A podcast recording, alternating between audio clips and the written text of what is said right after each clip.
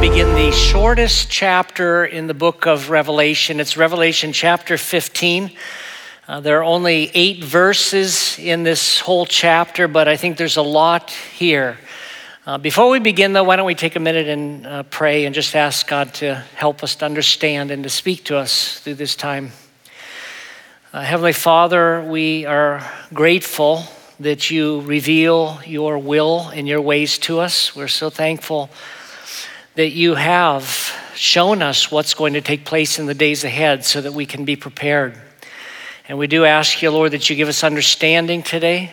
We really need to uh, understand and apply these things to our lives and really take seriously the fact that your Son is coming back, that there is indeed a judgment that's going to take place in this world. And uh, we really do want to be ready. We pray all this in Jesus' name. Amen.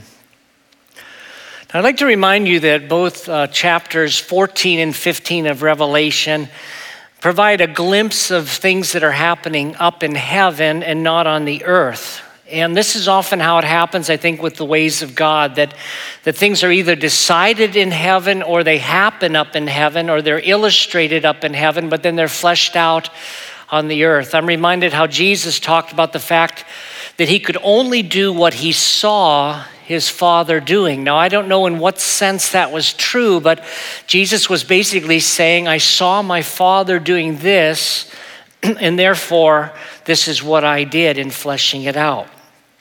Let's begin, though, by reading verse 1 of Revelation chapter 15.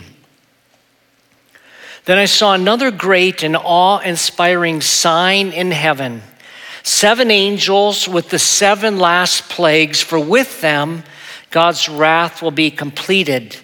Uh, this expression, great and awe inspiring signs, is uh, a phrase that could mean awesome symbolic display. My Bible actually has a footnote that says that that's how we understand this awesome symbolic display. A number of the things are presented to John as symbols. We take, of course, a lot of Revelation very literally. We, we, as we read various things, uh, hopefully we can identify which things are supposed to be taken literally as events that'll actually happen and which things are symbolic. But in this case, it's spelled out that what he's seeing is symbolic. And I think sometimes our ability to even understand things is enhanced by symbols. In other words, sometimes seeing a symbol would, would, would give us greater clarity than if the thing just unfolded. Now, verse 1 says that we're, we're seeing seven angels with the seven last plagues. I've mentioned before many times that the number seven has significance, that it means uh, one, it's the number of completion, and then number two, it's God's number.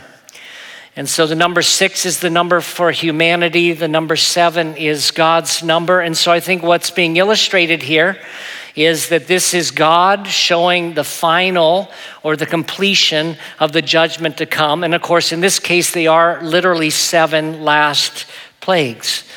Now, I want to note the fact that the word plagues is used here. And if you think in your mind, when, when have I seen examples in the Bible where the word plagues was used? And and my mind immediately goes back to the book of Exodus.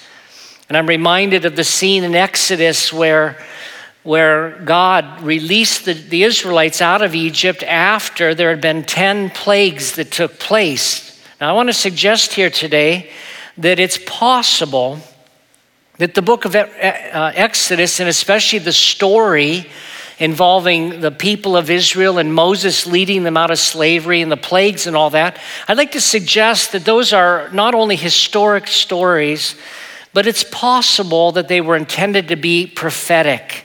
It's possible that they were meant to point to a future day when God was going to do a similar thing, where he was going to visit the earth with plagues and that out of those plagues, the Israelites would come and join together and form a, a, new nation over which Christ would rule. And so there are similarities here with the Exodus and what we're reading about in the book of Revelation. And I hope to touch on that next week as we look at Revelation chapter 16.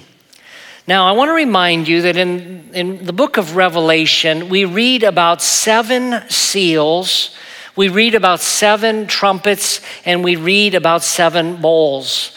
And I want to talk about each of these again because I want us to understand where we are in this timeline. One of the things to understand is that the seventh one of each of these encompassed the next whole set. And so, what I mean by this is that we read about there being seven seals that had to be opened up for judgment to begin, and the seventh seal was the seven trumpets. And so it's like the seven trumpets were tucked into the seventh seal. It's almost like a telescope uh, where you pull out a telescoping um, eyepiece or whatever, where you, where you get a closer view of this. And so, and then when you get to the seven trumpets, the last one of them contains all seven of the bowls. And so it's a telescoping type of view that we're seeing here. Well, anyway, when the seventh seal was open, we read about the seven trumpets that are about to be blown. And so, again, we have seven seals, we have seven trumpets, and seven bowls. Now, from my perspective, the first six seals occur during the first half of the tribulation period. They're found in Revelation chapter 6, but all first six of the seals happen at the beginning of the tribulation period or even before. I think a lot of these events are actually happening today, but they'll, they'll happen in a greater way when we hit the tribulation period. And so the first seal, you may remember, was the Antichrist and false prophets. And we read about this in Matthew chapter 24, where Jesus referred to the exact same idea. In Matthew 24 and verse 4, we read, Then Jesus replied to them, Watch out that no one deceives you, for many will come in my name, saying, I am the Messiah, and they will deceive many. The first seal is false Christ, and it is specifically, I think, the Antichrist. And he's depicted in Revelation chapter 6 as a rider riding a white horse. And you say, why is the horse white? Well, he is pretending to be divine. He's going to be someone who's going to be pretending to be holy and righteous and good, but he's not in actuality going to be that at all. He's going to be the opposite. But anyway, the first seal is the Antichrist and false prophets. The second seal is wars and rumors of wars. And in Revelation 6, this was depicted as being a red horse, which this is likely representative of the color of blood. Jesus talked about this in Matthew 24 and verse 6. He said, You are going to hear of wars and rumors of war. See that you are not alarmed, because these things must take place, but the end is not yet, for nation will rise up against nation and kingdom against kingdom. A lot of people think that the world is going to get better and better and more and more peaceful, and it'll usher in the millennial kingdom. But my view of scripture as I read verses like this indicate that actually things are going to get worse and worse. The world has always known wars and rumors of wars, and it's going to get worse. And we know even that in the the uh, kingdom of the antichrist that there's going to be some wars taking place that that initial kingdom is going to have 10 nations that represent it, but then the Antichrist is going to defeat three of those other countries. Uh, and so you realize that these wars are going to continue throughout this period of time. The third seal is, represents famine. This is depicted in the book of Revelation as a black horse, and the black horse is actually carrying a scale in his hand, and it's a picture of the fact that there's going to be a shortage of food during this first half of the tribulation period, and that it's going to cost a lot of money. In Revelation chapter 4, of course, Jesus talked about this in, in 24 7. I'm sorry, he said, there will be famines and earthquakes in various places. There'll be famines and earthquakes. Of course, I think we're seeing an increase in, in these things in our day and age as well. It's quite likely, by the way, that these famines are a direct result of the wars that are taking place, because we know this is exactly what happens in war torn areas. The fourth seal represents death, and of course, the color of the horse that we read about in Revelation chapter 6 is that it's a pale horse. That is the color of death. And in some ways, I think this is the culmination of the things that come before it that we read about in Matthew and that we read about in Revelation chapter 6. Now, these first four seals represent the beginning of hard times. A change takes place, though, when we get to the fifth seal.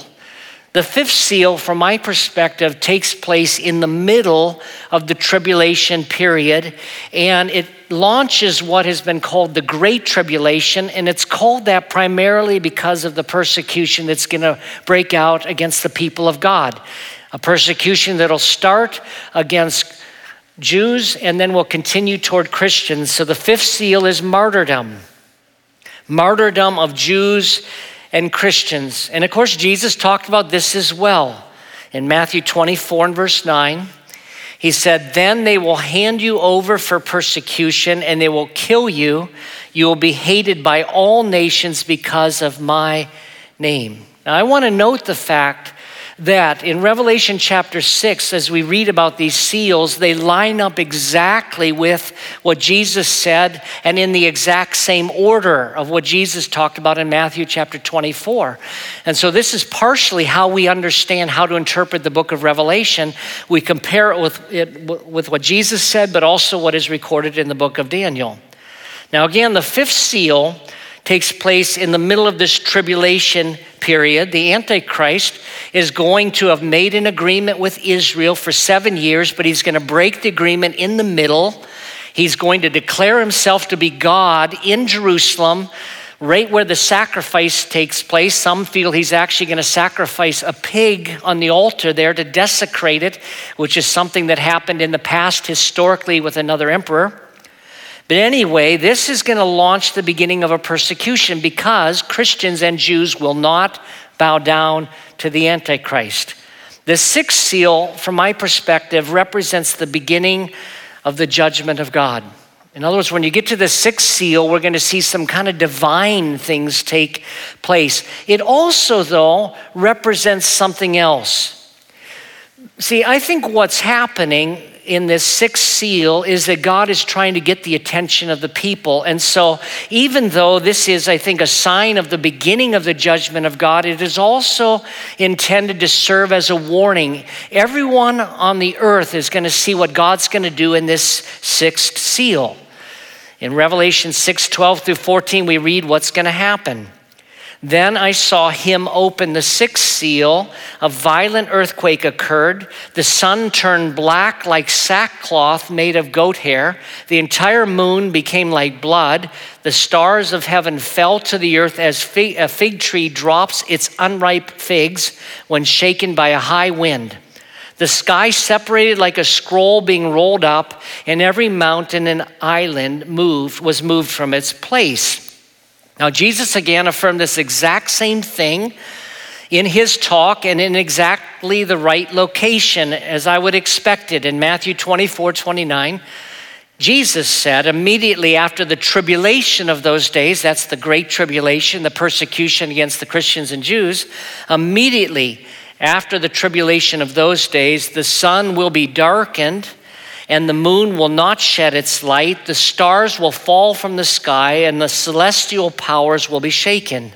Now, what I want us to realize about this is that these seals, up to this point, seals one through five, are very um, natural in terms of, of what we experience in our day and age today. In other words, even today in our world, we see wars and rumors of wars, we see famines, we hear of earthquakes, and, and all of these things are very common in our world today. But when you get to this sixth seal, you just get this sense something big is about to have happen. It is the beginning, I think, of the judgment of God. And it's, the, it's also intended again to get the attention of the world that God is about to do something. Now, I believe also that this is where the rapture happens. After this sign in the heavens, in fact, it might be at the same time, Jesus is going to appear in the heavens, and those who are believers in Christ are going to join him in the air in an event that we call the rapture. The rapture just means to be caught up. We're going to be caught up together to be with Jesus, and I think it's after this sixth seal, but before the seventh. Now, why does that matter? Well, I mentioned before that the seventh seal encompasses what are called the trumpet judgments, and this is something that we as Christians are going to be spared. The seventh seal is the beginning of the official wrath of God on the world. It's the beginning of God's judgment on the world. And this is why I say the sixth seal was primarily intended to be a sign that everyone will see, boy, something's happening with the sun and the moon and the stars and the sky, and they're going to be afraid and they're going to wonder what's happening, and it's signaling that more is coming. And I think all of this happens at the moment Jesus appears. Because Jesus had told his disciples, I'm coming back. And the angels had said to those gathered around when Jesus ascended into heaven, the 500 on the mountain, some angels said, Why are you looking up? The same Jesus is coming back in the clouds in exactly the same way. Now, as evidence of the fact that this seventh seal begins the judgment of God and that this is where the rapture takes place, if you go to the end of Revelation chapter 7, you'll see that suddenly a group of people appears in heaven from every tongue and tribe and nation. People that cannot be numbered for the quantity of them. There's so many of them, and they just show up in heaven. People that have a pre tribulational view, in other words, they think that, that we're going to disappear or be taken up to be with Jesus before the seven years even starts or before any of this happens, they don't or aren't able to explain who these people are in heaven. But this is exactly where I would expect it from my perspective that we would experience some of these things. We'd experience the persecution, but then just before God comes to judge the world, He would remove us, just like God, after He had sealed Noah in the ark, then the flood waters came. And so now we come to the, the seals and the seventh, or the trumpets. The seventh seal represents again the trumpet judgments. They're tucked inside of this seventh seal. And so when that is opened, it's opening up then these trumpet judgments. What are the trumpet judgments? Well, the first trumpet was that a third of the earth is burned up. Now, this is the beginning of the judgment of God. And I, I think if you think about this for a moment, a third of the earth you know, right now we're dealing in our country with all the fires out in California, but can you imagine what it'll be like when a third of the earth is on fire? This is the beginning of the wrath of God against the world. The second trumpet is a third of the sea will become blood. The third trumpet was that a third of the waters will become poisonous. The fourth trumpet is a third of the sun, moon, and stars are going to be darkened. Now, part of the reason I'm rehearse, or reviewing all of this is that when we get into the next chapter, in chapter 16, I want us to see the parallels between some of these judgments, some of these plagues, and what happened in Egypt. When the fifth trumpet is blown, demonic locusts are re- released from the abyss, and I take that literally. I take these to be demonic spiritual beings that have been in this abyss all this time and they're being released for this exact hour. And it says that they'll be sent out to torment the people on the earth. The sixth trumpet, we read all, or one third of all the people on the earth die. And then when you get to the seventh trumpet, you come to the bowl judgments. And again, the, the, the, seven bowl judgments are tucked into this seventh trumpet. And so when it is blown, when that trumpet is blown, it is time now for the bowl judgments. And that brings us up to where we are today.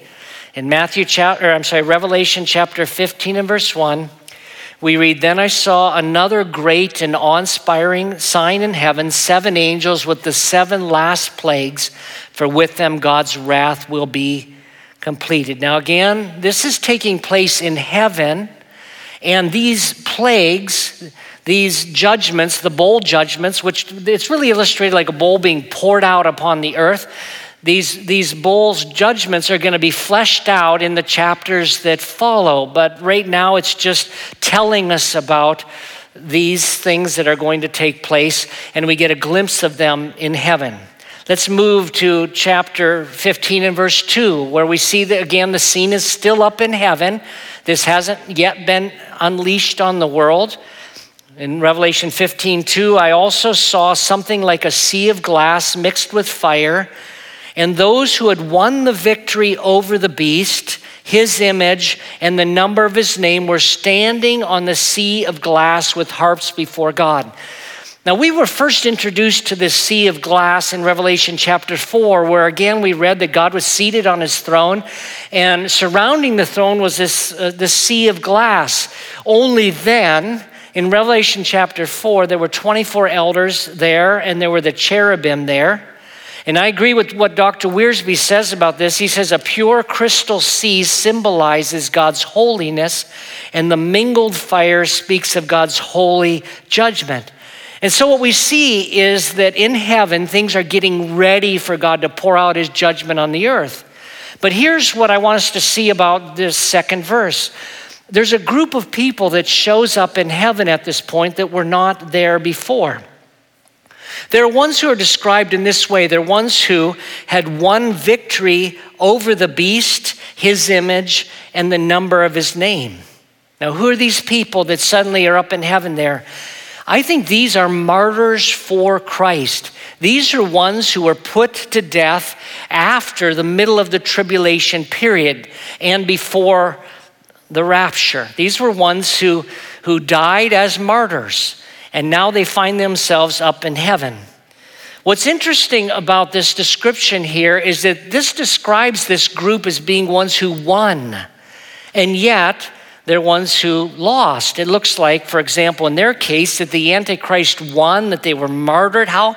In what sense is this a victory? And I think this is the victory in a couple senses. Number one is it proves that their faith was real, that it was true.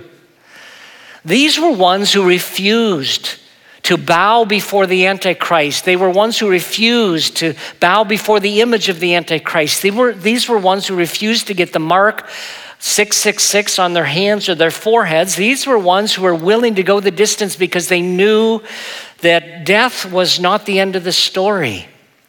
And the very fact that they're standing in the presence of God in heaven shows that they had overcome. But what's interesting to me is that the Antichrist had tried to defeat these ones. And they had said, You will submit to me, you will bow down to me, you will bow down before my image, you will get my mark, you will deny Jesus. And all of them won because they said, No, we won't. You can't make us. And in this sense, I think they defeated the Antichrist. Now, again, I think this is the group that come, comes out of the Great tri- Tribulation as martyrs. But like other groups that we've read about in the book of Revelation, we find them singing songs of worship. And each of the different groups we've read about that are singing to God, they're singing different songs. And they're all songs of victory. And so we continue in verse 3 about this group, these martyrs. They sang the song of God's servant Moses and the song of the Lamb. Great and awe inspiring are your works, Lord God the Almighty. Righteous and true are your ways, King of the nations. Lord, who will not fear and glorify your name? Because you alone are holy. For all these nations will come and worship before you because your righteous acts have been revealed. Now, this is called the Song of Moses and the Song of the Lamb. If you go to the Old Testament in the book of Exodus, you read about a song of Moses. You remember how God had raised up Moses to lead the Israelites out of Egypt and how God had visited again the, uh, the Egyptians with these 10 plagues, at the end of which they were allowed to go free. And so the Israelites left the land of Egypt and they were heading for what has been called the promised land. I suspect there were close to 2 million of them at this time being led by Moses. At a certain point, though, the Egyptians changed their mind about letting them go. And the Egyptians began to pursue them. The problem was that the Israelites had come to the Red Sea and there was no way that they could move forward. And yet, behind them, the Egyptians were coming and they did not know what to do and they cried out to God. And if you know the story, you know what happened is that God parted the waters of the Red Sea. The Israelites walked through on dry ground. And when they were at the other side, suddenly God allowed the Egyptians to follow them because He had been holding them back. And the Egyptians followed into the Red Sea, and then God caused the waters to come back, and, and they all drown.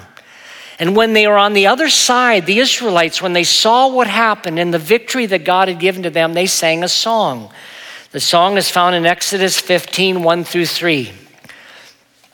Then Moses and the Israelites sang this song to the Lord. They said, I will sing to the Lord, for he is highly exalted. He has thrown the horse and its rider into the sea. The Lord is my strength and my song.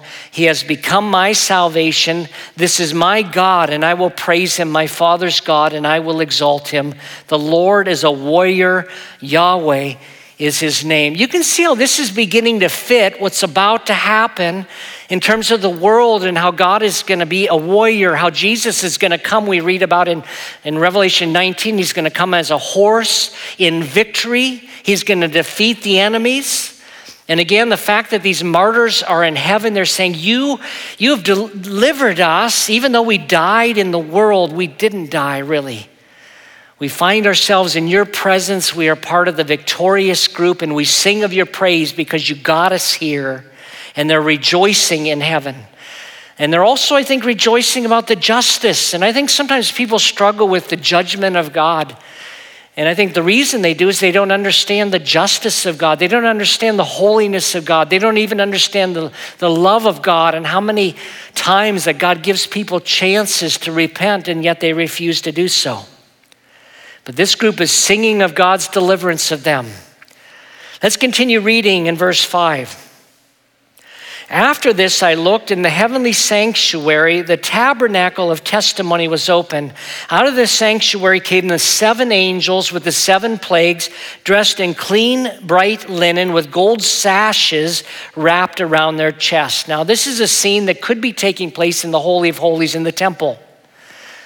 This again is the, the heavenly counterpart to what is happening on earth. And the clothing that these angels are wearing, some have likened it to what priests would wear. Others have said it's actually the, the warrior of rule, or the, what a, a, garment of a ruler or whatever. What's described about the, what they're wearing, though, is that the, the garments are described as being clean, bright linen. And I think all of this pictures to the fact that there's a ceremonial holiness as they stand in the presence of God. In fact, everything that's about to unfold on the earth is due to the fact that God is holy. Let's keep reading in 7 and 8.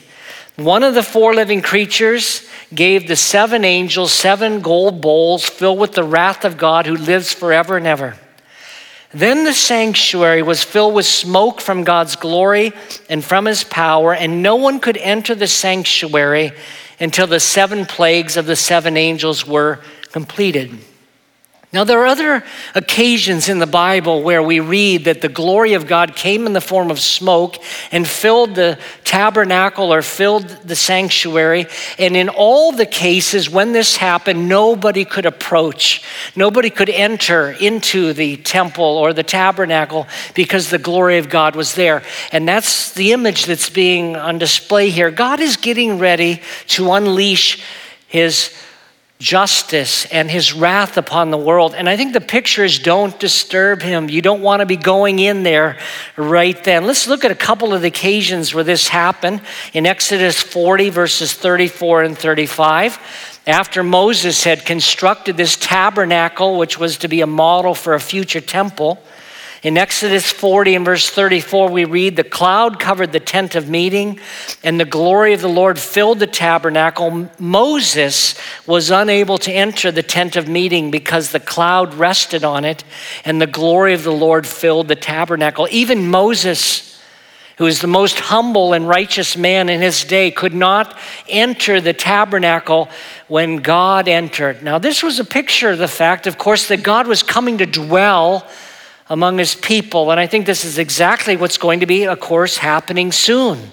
In the story of Revelation, when Jesus comes back and he's going to dwell as the Son of God and God the Son among his people. A second time where this happened was when Solomon built the temple and he offered this prayer of dedication in the temple.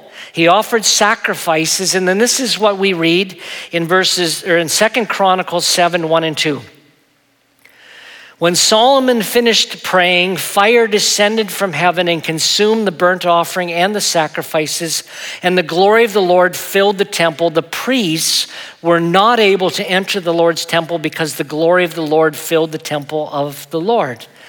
Now, again, this sounds almost exactly what we read about in Revelation 15 8 again. Then the sanctuary was filled with smoke from God's glory and from his power, and no one could enter the sanctuary until the seven plagues of the seven angels were completed. Again, I think this is a picture of the fact God is holy, and there are times when nobody can dwell in his presence. He's getting ready to do something. He's ready, he's getting ready to enter his own presence in the midst of, of humanity. A third example, by the way, where we see a, a similar dynamic is in Isaiah 6, when Isaiah was called. In Isaiah 6 1, we read, In the year that King Uzziah died, I saw the Lord seated on a high and lofty throne, and his robe filled the temple. Seraphim were standing before him. Each one had six wings. With two, he covered his face. I think that's so he couldn't, they couldn't look upon God. With two, he covered his feet, which feet represent standing on the dirty ground. And so this is protecting that. And with two, it says he flew. And one called to the other, Holy, holy, holy is the Lord of hosts. His glory fills the whole earth. The foundations of the doorways shook at the sound of their voices, and the temple was filled with smoke. Then I said, Woe is me, for I'm ruined because I'm a man of unclean lips and live, live among a people of unclean lips, and because my eyes have seen the King, the Lord of hosts. Isaiah was faced with this vision of the very holiness of God, and suddenly he became confronted with his own sin. And he said, I, I am undone here. Now, if you keep reading in Isaiah, you realize that an angel came and said, basically, I declare you holy. I forgive you. I cleanse you of your sin. But when we get to what's about to be unleashed on the world, unleashed on the world, you realize that, that, that everything's being let loose. Nothing's being held back. The world is about to experience the very holiness of God, the very wrath of God. Now, this scene and these bold judgments that we're about to read about are exactly what Paul was referring to in 1 Thessalonians 5 1 through 3 where Paul wrote about the times and seasons, brothers, you do not need anything to be written to you. For you yourselves know very well that the day of the Lord, that's what we're talking about when we talk about the wrath of God, the wrath of the Lamb, or the day of the Lord. It's a phrase that comes from the Old Testament and the New Testament of this day when God enters into judgment against the world. That day of the Lord will come just like a thief in the night. When they say peace and security, suddenly destruction will come on them like labor pains come on a pregnant woman and they will not escape. Who is the they in this verse? Well, it's the people of the earth.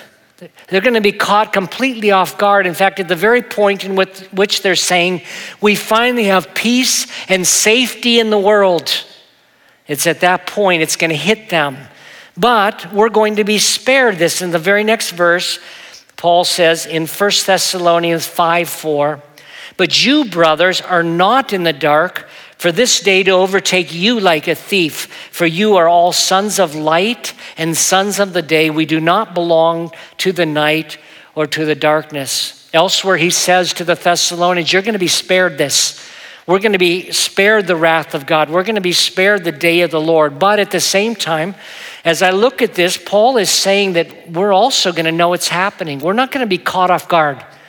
The people of this earth will be surprised. He's going to come for them like a thief in the night. They're not going to be expecting it. But I think Christians will be expecting it. And this is why it's important, by the way, that we make sure that our standing with God is right, that we've put our trust in Jesus Christ to be our Savior. Because God sent his son to die on the cross in our place and for our sin. Jesus took the wrath of God against himself for us, the wrath that we deserve, so that if we put our trust in Jesus, we'll be forgiven. And we ourselves do not have to go through this wrath. wrath. Now, next week, we're going to explore Revelation chapter 16. And I'd like to compare these bold judgments then with the judgments or the plagues that took place on Egypt and make comparisons between the two to realize that what happened back then is something that I think is going to happen in the future when God begins to judge the world. Let's pray. Father, again, thank you that you have not destined us for wrath. And that through faith in Jesus Christ, we can be spared this, that you poured out your wrath on your own son Jesus so that we could experience forgiveness as a free gift. And I do ask you to help us to take this seriously, to recognize that knowing these things are going to happen, we should live a certain way. We should be holy and set apart for you. Also, realizing these things should, are going to happen would cause us, so Lord, to want to tell other people about Jesus. We pray all this in Jesus' name. Amen.